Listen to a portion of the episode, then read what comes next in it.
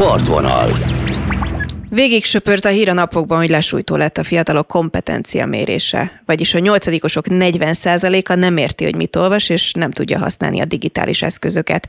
A szakértők azt mondják, hogy ezek a gyerekek legfeljebb betanított munkára lesznek képesek. Gulyás Gergely szerint a romlás oka a vidéki településeken nagyobb arányban tanuló roma származású gyerekek száma lehet.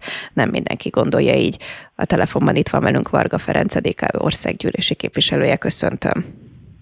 Jó napot kívánok! Köszöntöm én is a hallgatókat. Az eredmények lesújtók, a magyarázat pedig nem feltétlen egyértelmű. Ön hogyan látja? Hát nézd, én úgy látom, hogy az, amit itt Gulyás Gergelytől hallhattunk, az elfogadhatatlan, és itt is szeretném visszautasítani azt, hogy a magyar oktatás sikertelenségét az gyakorlatilag a roma tanulóknak a nyakába szeretné varni a miniszter. Szerintem a problémát az sokkal inkább ott kellene keresni, hogy az elmúlt 13 évben a Fidesz mit tett az oktatással, gondoljunk csak akár itt az elfogadott, nemrég elfogadott bosszú törvényre, ami pedig számomra, mint roma politikus, még lényeg ebben a kijelentésben, az talán az, hogy ezzel egyébként a, a Fidesz az elismerte az elmúlt 13 év felzárkóztatásának a kudarcát. Elismerte a kudarcot, igen, de hogyan tovább, meg egyáltalán ez az eredmény, akkor ezek szerint semmiképp nem függhet össze azzal, amit Gulyás Gergely mond. Nézze, én azt látom, hogy a, az oktatásban hatalmas problémák vannak. És gondoljon bele, hogyha egyébként egy nem hátrányos helyzetű tanuló is rengeteg problémával néz szembe, mert rossz az alapból a rendszer, akkor, akkor egy olyan gyermek, aki, aki hátrányos helyzetből jön, aki, aki tényleg mély szegénységből jön, akkor, akkor ő még nehezebben tud boldogulni. És a helyzet az, hogy az elmúlt 13 évben az Unió a felzárkóztatásra, vagy akár az oktatásra sok-sok ezer milliárd forintot küldött Magyarországra, és sajnos ezek nem érték el a, a, a kívánt célt. Még csak el sem értek a célcsoporthoz, mert hogy véleményem szerint ezeket a pénzeket úgy, ahogy van, ellopták ezeknek a pénzeknek lába kelt, és most pedig azt látjuk, hogy az egyébként is sikertelen ö, oktatási reformját a Fidesznek, azt megint, megint próbálnak egy ellenségképet gyártani, és azt mondják, hogy hát ezért, mert ilyen rosszak az eredmények, a roma gyermekek a felelősek. Pedig senki ne gondolja azt, hogy a, hogy, hogy a roma gyermekek butábbak, mint a nem roma gyermekek. Ez nincs Nyilván nem. Mindössze nyilvánvalóan nem ugyanolyanok a, a lehetőségeik, mert ez a kormány 13 év alatt nem tudta azt elérni, hogy, hogy egyenlő esélyekkel induljanak ezek a gyermekek az oktatásban. Milyen hátrányok érik jelenleg a magyar oktatásban a roma gyermekeket? Nézze, beszélhetünk akár a szegregációról is, ami szerintem egy rendkívül kényes téma. Például a szegregált oktatással hatalmas problémák vannak az országunkban.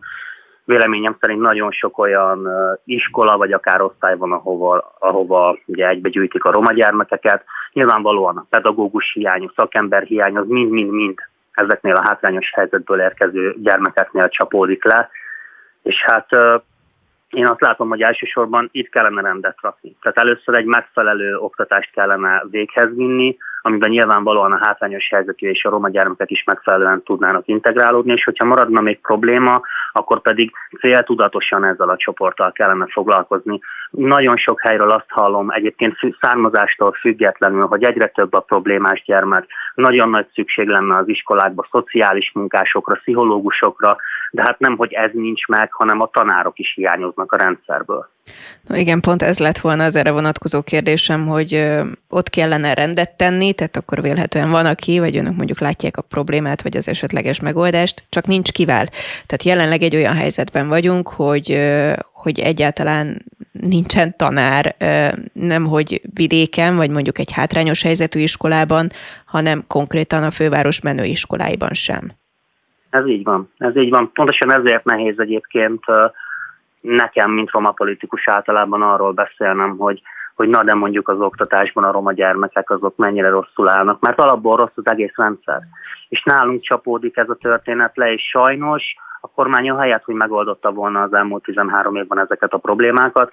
Én egy ilyen folyamatos bűnbakképzést látok a romák esetében. Gondoljunk csak bele abba, hogy például amikor a, a kormány politikájának az egyik középpontja a migráció volt, akkor is előhúzták a romakártyát, és azt mondták, hogy nem kellenek nekünk ide migránsok, hát itt vannak nekünk a cigányok, akiket x száz éve nem sikerült még integrálni És most is ugyanitt tartunk, hogy rosszak az oktatási mutatók, a Fidesz nem képes elismerni azt, hogy igenis hiba van a rendszerben, és ezért inkább azt mondja, hogy ez azért van, mert a roma gyermekek azok, akik lehúzzák az átlagot. Pedig azt gondolom, hogy ez nincs így. Nagyon sok értelmes és jó eredményeket elérő roma tanuló van, de alapvetően a probléma az ott van, hogy nem, nem biztosítják megfelelően az egyenlő esélyeket. Én erre mondtam azt a Facebook posztomban, hogy nagyon szeretnék egyszer egy olyan világban élni, egy olyan Magyarországon élni, ahol egy borsodi vagy egy szabolcsi hátrányos helyzetű gyermek is ugyanolyan könnyen tud lenni a jövő közgazdásza, jogásza vagy piacképes szakmával rendelkező egyéne, mint az egyébként nem hátrányos helyzetű társa. Elképesztő adatok vannak ebben a kompetencia szint felmérésben, és valóban az jött ki eredményként, hogy a nyolcadikos gyermekeknek a 40%-a, ez nagyon sokkoló adat, majdnem fele, nem érti azt, amit olvas, hiszen egyébként ez lenne az alapja nagyon sok egyéb tanulmánynak is, sőt, ugye a digitális eszközöket sem feltétlen tudják használni, tehát az sem indok, hogy azért nem érti a gyerek, mert kütyüzik, ahogy szoktak fogalmazni. Akkor mi lehet a valódi ok ön szerint? Nézve szerintem a, a valódi ok az az, hogy az elmúlt 13 év alatt a Fidesz nem tett a diákok esélyegyenlőségéért, és a, a, a, nem tett a hátrányos helyzetű településeken élő gyermekek felzárkóztatásáért. Tehát ezért a kialakult helyzetért egyértelműen a kormány a felelős. Mi lehet a megoldás abban a helyzetben, amikor ö, eddig azt mondtuk, hogy mit nem tett igen a kormányzat, de akkor mit lehetne tenni most, és ennek mikor igen. lenne hatása? Szerintem a következő a helyzet. Több pénzt kellene fordítani a roma származású gyermekek, diákok felzárkóztatására, és meg kellene becsülni azokat az oktatásban dolgozókat, azokat a pedagógusokat, akik a hátrányos helyzetű, illetve a halmozottan hátrányos helyzetű térségekben dolgoznak. És megint hozok akkor egy olyan témát, ami, amiről megint csak nehéz beszélni, mert az egész rendszer rossz. De én azt gondolom, hogy azok a pedagógusok, akik hátrányos helyzetű területeken oktatnak, azoknak igenis több megbecsülés kell, hogy járjon, mert sokkal, de sokkal több kihívással néznek szembe a, a munkájuk során, mint az egyébként nem hasonló környezetben tanító társaik. Tehát én azt mondom, hogy azoknak a pedagógusoknak, akik hátrányos helyzetű gyermekeket oktatnak, azoknak több pénz, több fizetés kellene, hogy járjon. És azért nehéz erről beszélni, megint csak oda lyukadunk ki, mert alapból a pedagógusok fizetése az valahol nagyon-nagyon mélyen van sajnos.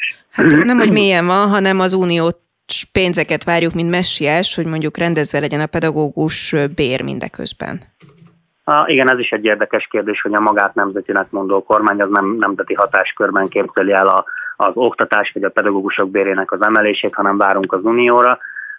Hát igen, itt azt hiszem, hogy itt kezdődik a probléma, hogy ez a kormány az oktatáshoz alapból nem úgy áll, ahogy kellene, és ha visszamegyünk ennek a, az alfájára, akkor miért nincs például oktatási minisztérium? Azért nincs, mert úgy gondolják, hogy hogy Pinter Sándor a belügyminiszter megfelelő erre a célra is, mint nagyon sok mindenre, hát ugye tudjuk, hogy ő mindenhez is ért. Aztán azt látjuk, hogy mégsem, hiszen az eredmények azt mutatják, hogy igenis szükség lenne egy önálló oktatási minisztériumra, és igenis el kellene kezdeni nagyon-nagyon sok pénzt belepumpálni az oktatásba, és akár azokban, azokra a dolgokra is konkrétan, amikről beszélgettünk itt az előbb lépjünk át egy ilyen ideális világba, csettintésre, holnaptól ránk szakad a nem tudom milyen bank, vagy uniós pénz, vagy bármi, holnaptól csiliárdokat keresett bármilyen pedagógus, és mondjuk még utolsó pillanatban, utófelvételiben elkezdenek tömegek jelentkezni, hogy tanárok legyenek. Ez egy ideális helyzet lehetne. Mikorra érezhető ennek a hatása? Hát nézd, nyilvánvalóan, hogyha csak a képzést nézzük, akkor osztatlan képzésben, mire valaki tanár lesz az öt év. Tehát, tehát ha már ma elkezdeni a kormány az oktatási jótra terelni, akkor is szerintem minimum öt évet kellene arra várni, hogy ezek a dolgok beérjenek. Viszont ami fontos lehet, hogy nagyon sok tanár például elhagyja a pályát most is, hiszen láthatjuk, hogy akár a bosszú törvény elfogadásánál is hányan jelezték azt, hogy ők fel fognak mondani. Őket itt lehetne tartani. A szakembereket, a logopédusokat, a szociális munkásokat, a pszichológusokat be lehetne vonni ebbe a történetbe. Tehát lehetne egy sokkal-sokkal jobb világot építeni az oktatásban, ahol egyébként a hátrányos helyzetű gyermekek is kaphatnának már rögtön segítséget. És nyilvánvalóan a az, ennek az alfája az oktatásban kell, tehát maga a pedagógus képzésben kell, hogy, hogy legyen, hogy több pedagógusunk legyen. A több kormány most felgyorsította a pedagógus képzést, a hiányszakos tanárok hamarabb megkaphatják a diplomájukat. Ez például megoldás? Megoldás lenne, hogyha megfelelő létszámban jelentkeznének erre. Tehát egy része lehetne a megoldásnak, de sajnos nem ezt látjuk. Ma a pedagógus szakma nem vonzó az embereknek. A pedagógusok ellent mernek mondani néhány esetben a kormánynak. Ugye láthatjuk a tüntetéseket. Ez a kormány nem tűri azt, hogyha valaki ellent mond neki, lásd bosszú törvény. Tehát én, én azt mondom, hogy, hogy igenis fontos lenne az, hogy, hogy megpróbáljuk felnyitni a, a kormánynak és az embereknek a szemét, hogy a, az oktatás az egyik legfontosabb alappillére az országunknak, mert a jövő nemzedékének az életét befolyásolja nagyban itt ugye évekről beszélünk akkor, és sőt több lépcsőről, tehát hogy egyáltalán arról beszélünk, hogy a pedagógusok megbecsülése, a pályát válasszák a fiatalok, kapjanak elegendő pénzt ahhoz, hogy mondjuk oktassanak, ugye legyenek tanárok, akik mondjuk eljutnak vidékre is, meg a hátrányos helyzetű iskolákba is, és akkor körülbelül csak ezután érzem azt, hogy jön az, hogy és a roma gyerekeknek pedig kiemelt segítség, vagy ezeknek a hátrányos helyzetű iskoláknak kiemelt segítségük legyen. Itt hát hogyha csak gyorsan számolnék fejben is, legalább tíz évről van szó. Nézze, én is azt gondolom, hogy egyik napról a másikra ezeket a problémákat nem lehet megoldani, mint ahogy a felzárkóztatás sem, hogyha alapvetően nem az oktatásról beszélünk. A probléma én azt látom, hogy a rendszerrel van, és ami a legfontosabb, hogy ez a kormány nem mondhatja azt, hogy na de nekem nem volt időm arra, hogy rendet tegyek az oktatásban, az egészségügyben, vagy az ország különböző nagy területein hiszen ez a kormány 13 éve kormányoz. Rengeteg uniós pénzt kapott, oktatásra, egészségügyre, infrastruktúrára, nagyon sok mindenre, és nem éltek ezzel a lehetőséggel. Még más kormányok azt mondhatják, hogy bizonyos döntések beéréséhez mondjuk nem elég a, a kormányzati ciklus négy év, mert nem tud egy hosszú távú konszolidáció megvalósulni. Ez a kormány nem mondhatja azt, hogy, hogy neki csak négy éve volt. 13 éve korlátlan hatalommal kormányoz a Fidesz, és mégis ott tartunk, hogy önnel most arról kell beszélgetni, hogy hogy mégis mi a helyzet az oktatásban, miért akarják a roma gyermekek nyakába várni azt, hogy ezer sebből vérzik a magyar oktatás. Hát azt hiszem, hogy fogunk még erről beszélgetni igen sokszor. Varga Ferenc, DK országgyűlési képviselője, köszönöm. Nagyon szépen köszönöm a lehetőséget. Partvonal.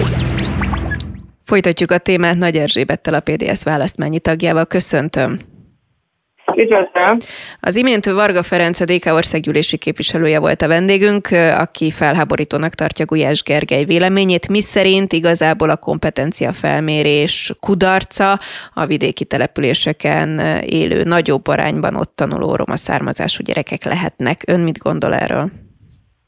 Igen, hát a PDS ugyanezt gondolja erről, hogy ez egészen elképesztő. Ez egy áldozat hibá, hibáztatás, és hát valójában cigányozás. Nem tudok erre igazából más mondani és abszolút nem tér ki arra, hogy ténylegesen mi lehet az ügy hátterében. Pedig egyébként adódnának a válaszok. Ugye adódna válaszként az is, hogy itt volt előtte a covidos időszak, amikor nyilvánvaló, hogy nem lehetett megfelelő az oktatás minősége, adja magát az a válasz is, hogy ez volt az első alkalom, hogy digitális módon történt a felmérés, és az általában nemzetközi számok is bizonyítják, hogy rosszabb eredményeket szokott legalábbis kezdetben adni. Mert egészen más egyébként egy monitoron kapott szöveget értelmezni, mint ami papír alapon van, és ez látható nyilvánvalóan a tanulók eredményeiben is. Tehát ilyeneket is mondhatott volna Gulyás Gergely,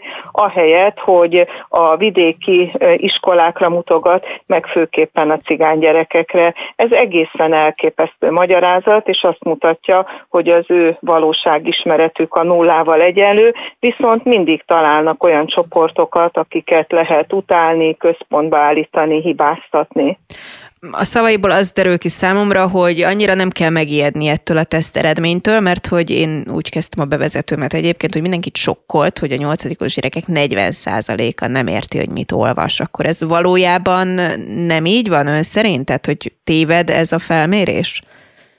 Véleményem szerint sajnos a felmérés nem téved, Én inkább arra szeretnék hát, hogy mondjam, utalni, hogy eddig is nagyon gyengék voltak az eredmények, és hogy még gyengébbek, azoknak azért vannak ilyen jellegű úgymond magyarázatai is, de összességében ténylegesen elkeserítő a helyzet.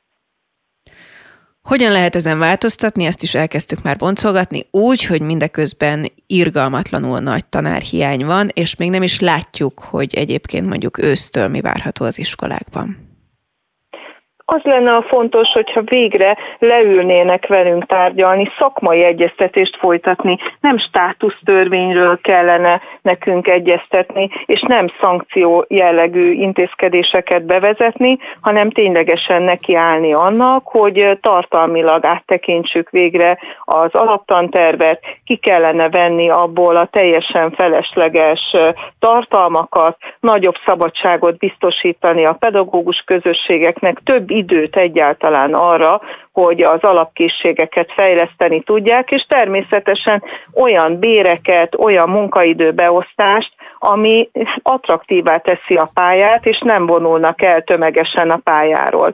Azt kell látni, hogyha akár egy iskolából egy tanuló, egy tanító is elmegy tanév közben, az egy hatalmas törés az osztály számára. Mert aki érkezik, az jó darabig nem tud más tenni, mint hogy megpróbálja egyáltalán felmérni, hogy a gyerekek mit tudnak, és utána megtervezni, hogy mi legyen a további lépés, de egyébként ott van a nyakában a rengeteg tananyag, amit be kell fejezni, tehát így, ilyen módon minőségi oktatást folytatni egyszerűen lehetetlenség. Arról nem is beszélve, hogyha kiesik valaki és helyettest kell beállítani, nagyon sok esetben nem szakos ember helyettesít, hanem éppen az, akit be tudnak küldeni az órára, tehát gyakorlatilag egy csomó órán gyermekfelügyelet folyik. Ez egyébként a krétában nem látszik, mert mindig be van írva az adott tanórához egy felnőttnek a neve, csak éppen azt nem méri és azt nem nézi senki, hogy az illető megfelelő szakos volt-e, vagy pedig csak bement egy felügyeletet megtartani, és beírta az óra anyagát.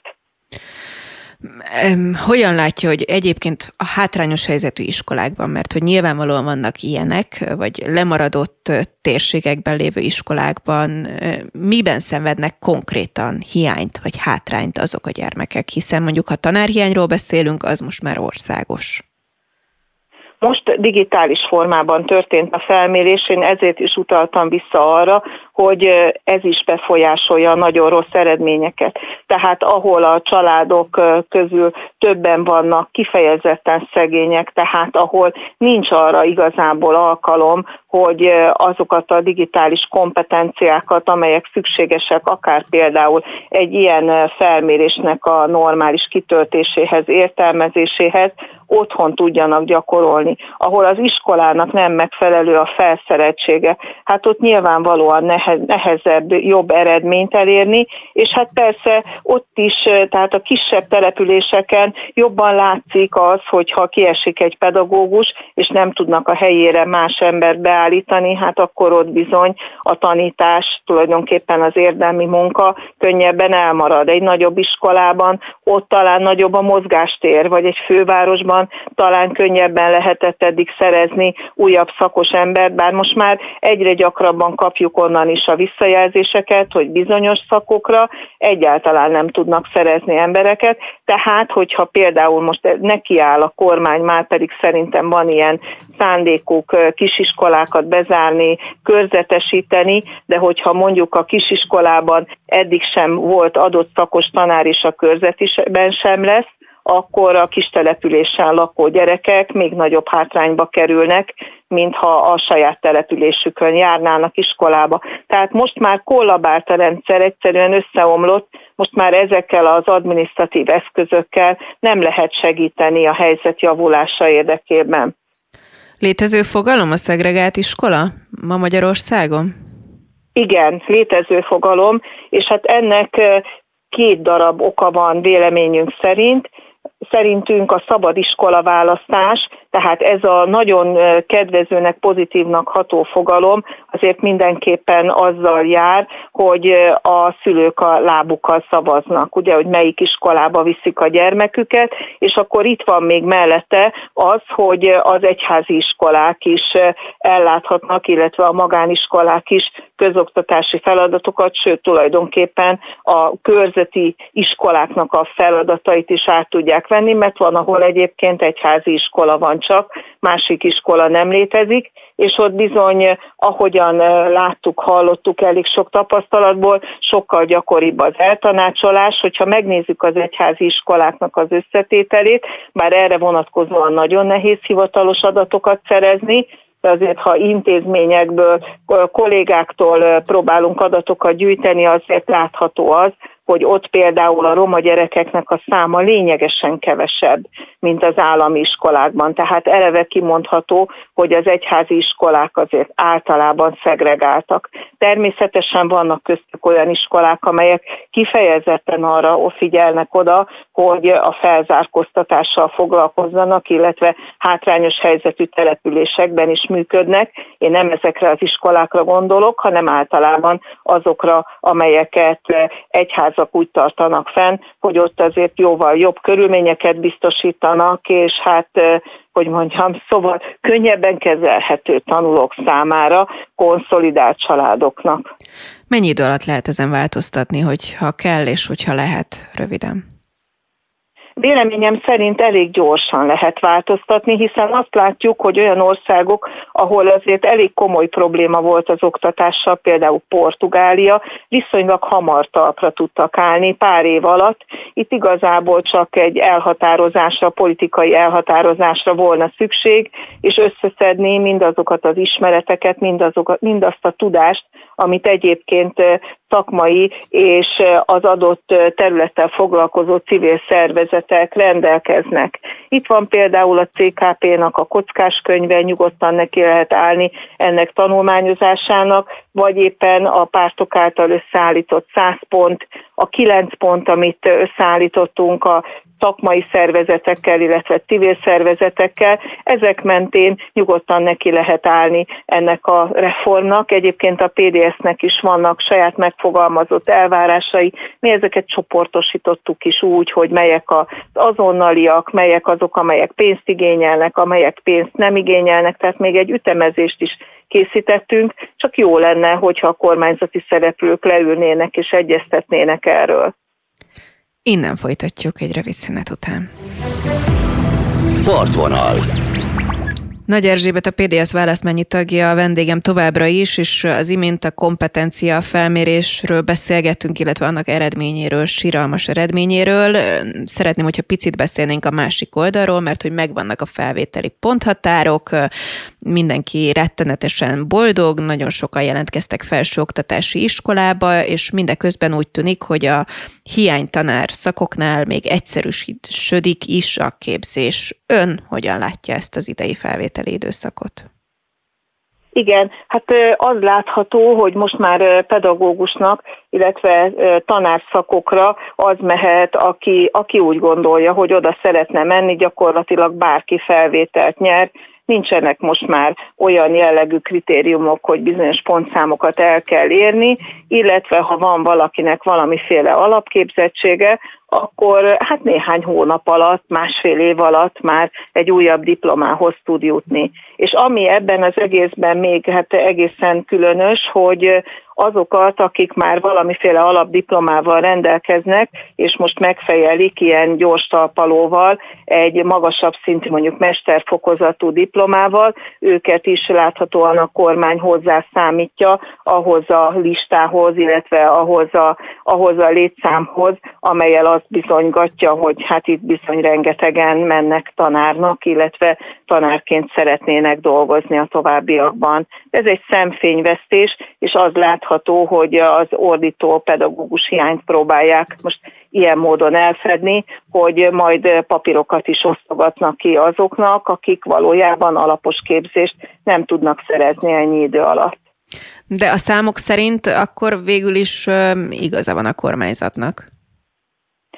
Hát olyan értelemben persze igaza lehet a kormányzatnak, hogy sokan megragadják ezt az alkalmat. Az a nagy kérdés, hogy aztán a későbbiekben ténylegesen a tanáriban, illetve az osztálytermekben hányan lesznek majd közülük, tehát hányan választják valóban a pályát, hányan mennek el tanítani, illetve hát azt is meg kellene vizsgálni, hogy vajon az a képzés, amelyet ilyen módon lerövidítenek, tehát néhány fél éves képzés, az vajon ténylegesen alkalmassá teszi őket arra, hogy, hogy valóban minőségi munkát tudjanak végezni. Itt most ma olyan pedagógus szakmai kérdésekre kellene rámenni, olyan módszertani dolgokra, új hát, kihívásoknak eleget tenni, amelyek azért nem annyira magyarázzák meg azt, hogy lényegesen rövidíteni lehetne például akár a módszertani képzést. Mit szól az új tanévrendjéhez? Hosszabb hát téli, tavaszi szünet. Igen, igen. Ezzel kapcsolatban írtunk nemrégiben egy hosszabb véleményt, csak a lényeget emelném ki. Az a véleményünk, hogy itt mindent vitt az, hogy a fűtési szezont akarják rövidíteni. Nyilvánvalóan ezért hosszabbodott meg a téli szünet, ami egyébként a gyerekek számára hátrányos olyan értelemben, hogy alig van idő, hogy javítsanak, mert mindjárt ott van a nyakukon a fél év lezárása, és hát egyébként pedig a nyári szünetnek a későbbi kezdése, tehát a tanítási év június 21-ig történő kitolása, az ténylegesen a gyerekekkel való kitolás, nem a pedagógusokkal, mert nekik amúgy is bent kellett lenni idáig, vagy még esetleg tovább is az iskolákban, de hát tanítást szervezni Magyarország klimatikus viszonyai közepette június 21-ig úgy, hogy az intézményeknek a 99,9%-ában nincs klímaberendezés, tehát nem tudnak védekezni a meleg ellen, hát ez meglehetősen embertelen. Egyébként pedig, aki a tervezetet összeállította, nem figyelt arra sem, hogy itt összecsúszik majd az érettségivel, ami szintén problémákat okozhat, tehát itt azért nagyon komoly problémákat fog ez vezetni. A középiskolai beiratkozás például, csak így eszembe jutott, hogy azzal az idővel is egybecsúszik, tehát nyilvánvaló, hogy az utolsó héten le kell mindenkit zárni, gyorsan meg kell írni a bizonyítványokat, miközben még a tanítás folyik. Tehát gyakorlatilag egy kamu tanítási hetet vezetnek be azért, mert a fűtési szezon miatt kitolták a korábbi szüneteket. És az, hogy ki vannak tolva a szünetek, nem jelentheti azt, hogy a gyerekek egy picit kipihentebbek lehetnek? De persze mindenképpen jelentheti azt, hogy tanév közben a hosszabb szünettel egy kicsit kipihentebbek lehetnek, csak itt nézni kell az egyéb szempontokat is, hogy ennek mi az ára. És hát ez a június 21-i befejezés, ez mindenképpen problémás lesz, a, hát mondhatnak már csak a klimatikus viszonyok miatt is, meg hát az egyéb időpontok miatt. Tehát az érettségi időpontjához, hogyha nem nyúlnak hozzá, és itt egybecsúszások vannak, az mindenképpen gondot jelent, meg hát a középiskolai beiratkozás is, mert hogy akkor le kell zárni a jegyeket. És hát ha már a pihenésnél tartunk, hogyha a gyerekeknek nem nagyon van javításra lehetőségük, illetve az évvégi helyzet olyan lesz, amilyen, hát akkor nem biztos, hogy ez így igazából kifizetődik. Nagy Erzsébet, a PDS választmányi tagja. Nagyon szépen köszönöm a beszélgetést. Én is nagyon köszönöm a lehetőséget. Partvonal. Rekordszámú diák választotta idén a Budapesti Metropolitán Egyetemet, hogy mi lehet a siker titka és milyen változások szükségesek ehhez, azt mindjárt átbeszéljük dr. Tóth Ágnessel, a Budapesti Metropolitán Egyetem elnök vezérigazgatójával. Köszöntöm! Jó napot kívánok! Siker azt, hogy ennyien jelentkeztek, és akkor kezdhetjük akár a számokkal, hogy ez mit jelent pontosan. Sikernek tekintjük. 53%-kal több hallgatót tudtunk felvenni idén a Metropolitán Egyetemre a normál eljárásban, mint tavaly. Ez azt jelenti, hogy több mint 2000 új diák kezdheti meg a tanulmányait, és a Metropolitán Egyetemen egyértelműen azt mondjuk, hogy tágra nyitjuk a kapukat, és aki szeretne hozzánk jönni és teljesíti a felvételi követelményeket, azt mind örömmel látjuk. Van erre kapacitás egyébként? Igen, így összesen 7000 hallgatója van a Metropolitán Egyetemnek, és kapacitás számunk ennél magasabb, tehát akár több hallgatót is el tudnánk helyezni. Természetesen ez attól is függ, hogy ki milyen szakra érkezik. Lesznek olyan területek, ahol szükségünk van bővítésre, új számítógépeket fogunk beszerezni, szeptemberig bérelünk további stúdiókat például a művészeti képzéseinkhez, és így tovább az egyes területeken biztosítjuk a szükséges infrastruktúrát. Mi a sikertitka? Mi változott a Metropolitánon az elmúlt időszakban, hogy ennyire kedvelt egyetem lett? Több dolog van, ami változott. Összességében arra figyelünk oda, hogy a hallgatóink leginkább a munkaerőpiaci igényeknek megfelelő képzést kapják. Számunkra nem elsősorban az akadémiai kiválóság a legfontosabb, hanem a diákok elégedettsége. De nem csak most, amikor hozzánk járnak, hanem hosszú távon. Tehát azt akarjuk, hogy azzal a diplomával legyenek elégedettek, amit a metún kapnak hogy legyen élmény számukra a tanulás, és a legnagyobb változás ezen a területen az elmúlt időszakban bevezetett úgynevezett My Brand oktatási módszertan. Szerintem ehhez is köthető az, hogy nőtt a jelentkezők száma. A másik oka meg természetesen a felvételi követelmény rendszerben bekövetkezett változás, ami az egész országot érinti. Igen, akkor ezt bontsuk ketté. Mit jelent ez a brand önöknél? A MyBrand a hallgatóknak a saját márkájának a fejlesztése egy komplex rendszer arra vonatkozóan, hogy amikor a hallgató nálunk tanul, akkor mindig tudatos legyen azzal kapcsolatban, hogy ez az ő márkáját hogyan építi. Amikor elkezd tanulni valaki egy tantárgyat, mondjuk statisztikát, akkor nem biztos, hogy tudja, hogy neki miért van arra szüksége, hogyan hasznosítja azt majd később, ezért fontos az, hogy tudatosítsuk a hallgatóban, hogy amikor most megtanul egy konkrét készséget, valamit elsajátít, akkor az mihez járul hozzá. És az a folyamat, ami mentén ezt elsajátítja, legyen nagyon aktív a hallgató oldaláról, és amiket létrehoz útközben, alkotásokat, eredményeket, de itt olyan gyakorlati dolgokra is lehet gondolni, mint egy marketingterv, vagy egy elvégzett számítás, akkor ezeket az eredményeket ő végigkövesse, összegyűjtse, elhelyezi a portfóliójában, így járul hozzá az ő brandjének, márkájának az építéséhez. És amikor végeznek a hallgatók, akkor a portfóliójukat áttekintve láthatják ők saját maguk is, és a munkaerőpiac szereplői, azok, akik mondjuk interjúztatják egy állásra, hogy az adott hallgató mi mindent sajátított el a képzései során az egyetemen. Van visszajelzésük a munkaerőpiacról is, hogy ez a My Brand, ez valóban nem tudom, közelebb hozza őket ahhoz, hogy megtalálják a nekik megfelelő embert? Abszolút, azt látjuk, hogy, hogy ez egy nagyon nagy érték. Több évvel ezelőtt vezettük be a rendszert, és most lesz a második évfolyam, aki így végzett, hogy a teljes képzést ennek megfelelően vehette igénybe. Így még óriási számokról nem beszélhetünk, de nagy cégeknek a HR vezetőivel tartunk ilyen úgynevezett advisory boardot, vagyis ilyen tanácsadó testületet hoztunk létre, akik rendszeresen adtak visszajelzést azzal kapcsolatban, hogy mennyire elégedettek a metún végzettekkel. Nézzük akkor a másik oldalt, hogy az elmúlt éveknek a felvételi eljárása, annak megváltozása, ez hogyan segítette vagy hátráltatta az önök munkáját? Én azt gondolom, hogy a teljes felsőoktatásban ez egy nagy előrelépés tud lenni. A legjelentősebb változás az, hogy eltörölték a minimum ponthatárt, amivel be lehet jutni a felsőoktatásba. Magyarországon a jelentkezők nem egy adott egyetemre direkt adják be a jelentkezésüket, hanem egy központi rendszeren keresztül zajlik a felvételi folyamat. És ez a központosított rendszer tett bele olyan korlátokat, mint például a minimum 280 pont. Aki ezt nem szerezte meg korábban, az semmilyen magyar felsőoktatási intézménybe nem nyerhetett felvételt. Nos, ez az, amit most eltöröltek, így akár kevesebb ponttal is bejuthatott valaki egy egyetemre, ha az egyetem a ponthatárát ennél alacsonyabbra állította.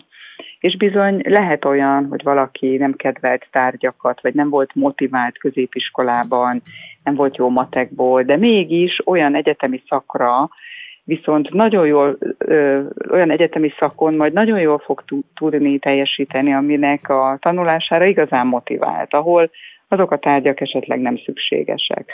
Ugye a Metropolitan Egyetemen mi úgy döntöttünk, hogy vannak olyan szakok, ahol 280 pont alatt is felvesszük a hallgatókat, most, hogy az egyetemek hatáskörébe rendelték ezt a döntést. Hogyan látja azt, hogy ilyen sokan lesznek, az mennyire válik előnyére majd a leendő munkaerőpiacnak, hiszen nagyon sokat beszélünk arról, hogy több fronton munkaerő hiány van, vagy akár, hogyha említene egy-két önöknél kedvet, és mondjuk kreatív szakot, akkor azért is hálás lennék munkaerőpiacon most nagyon sok területen van hiány. Itt az a döbbenetes igazság, hogy nem tudjuk megmondani, hogy öt év múlva, amikor ezek a hallgatók végeznek, valójában milyen lesz a munkaerőpiac, hiszen elképesztő gyorsan változik minden. De azt látjuk, hogy ami az informatikához kapcsolódik, ami az egyéni kreativitást igényli, és a társadalomtudományokhoz is akár kapcsolódik, ezeken a területen a, a jól képzett munkaerőből mindig hiány van, de valójában minden területen, orvosból, jogászból, stb. Nem is sorolom fel az összeset. Az Európai Uniós átlaghoz képest Magyarországon sokkal kevesebb embernek van diplomája. A célkitűzés az Unióban az, hogy a lakosság 40%-ának legyen diplomája. Ez Magyarországon a 30 körül van jelenleg. Tehát biztos, hogy ha ez tovább nő ez az arány, az nem baj. Viszont szeretném azt is megjegyezni, hogy csak azért, mert ennyi ember került be most a felsőoktatásba, nem biztos, hogy ennyien megszerzik a diplomát. Uh-huh. Azt gondolom, hogy azért idén és ezután nagyobb lesz a lemorzsolódás, mert mégiscsak aki így bekerült, nem biztos, hogy jól fog tudni teljesíteni, de ezzel együtt azért több diplomásra számíthat hosszú, hosszú távon a, a magyar gazdaság. És kérdezte, hogy melyek azok a, a kreatív vagy népszerű szakok, amik a metun is vannak.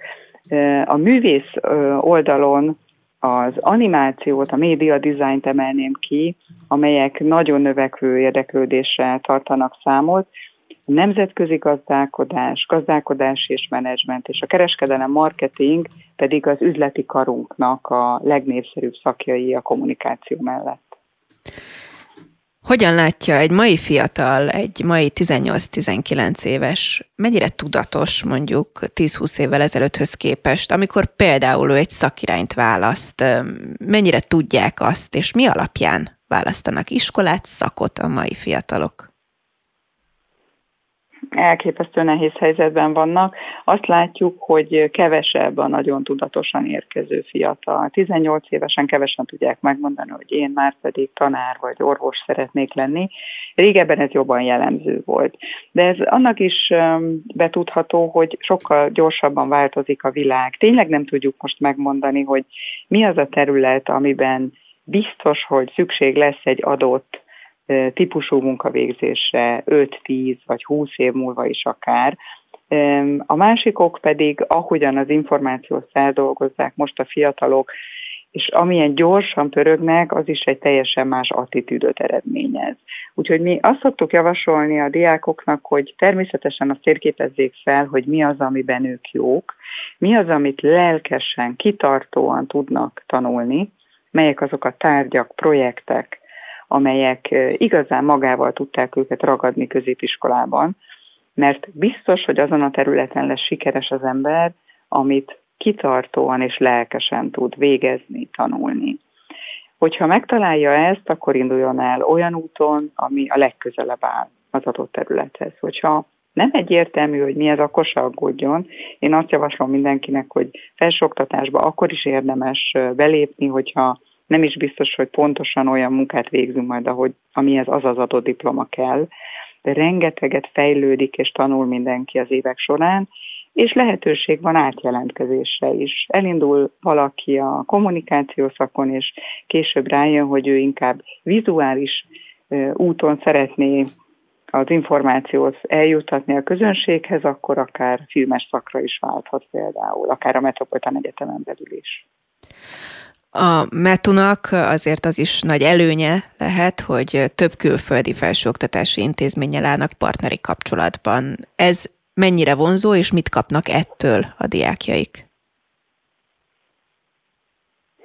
Hát ha egy dolgot javasolhatok a hallgatóknak az egyetemi évek során, az biztosan az, hogy menjenek el legalább fél évre külföldre egy másik felsőoktatási intézménybe tanulni. Szerencsére a Metun erre hatalmas lehetőségek tárháza várja őket.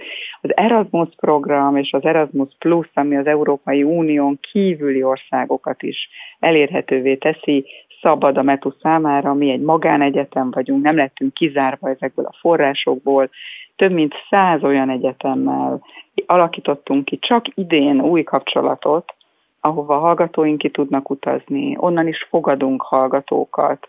Ez Szingapurtól, Ázsia különböző országain keresztül az Egyesült Államokig, és természetesen számos uniós országig nagyon sok helyre kiterjed.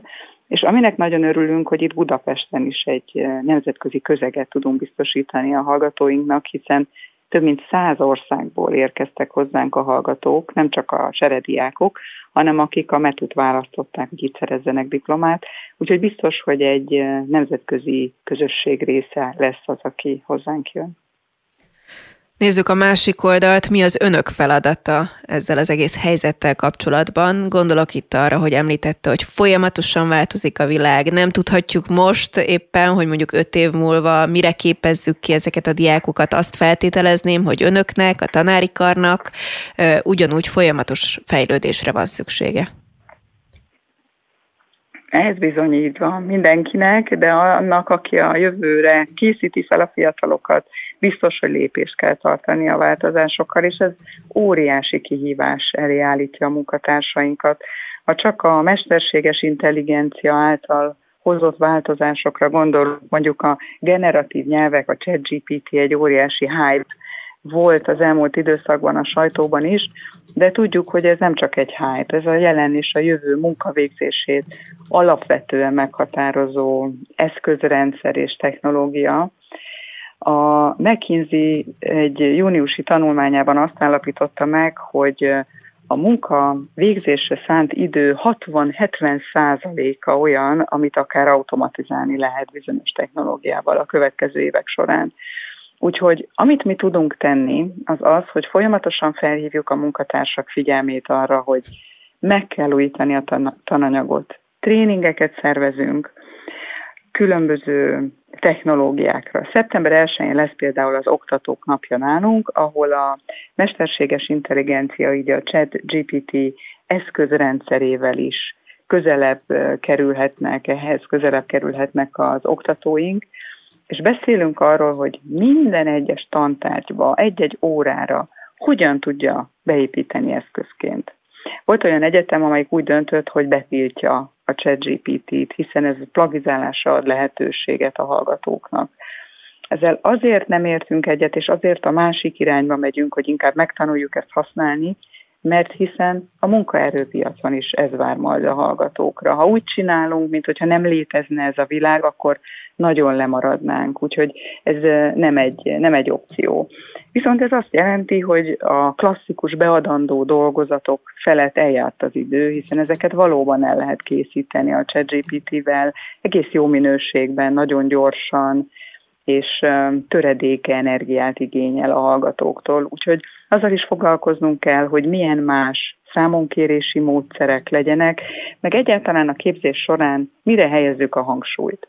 Az nem kérdés, hogy a szakmai tudásra szükség van, ezt biztosítani kell a hallgatónak, hiszen ami nincsen az embernek a fejében, azok között nem tud összefüggéseket megállapítani. De az is biztos, hogy ezt hogyan használja, mi az, amiben az emberre lesz leginkább szükség, és nem a számítógépre, ez nagyon sokat változott, és még fog változni a következő időszakban, úgyhogy ezt kell minden adott szakterületen, minden tantárgy esetén megállapítani, hogy hogyan tudjuk ezt áthidalni.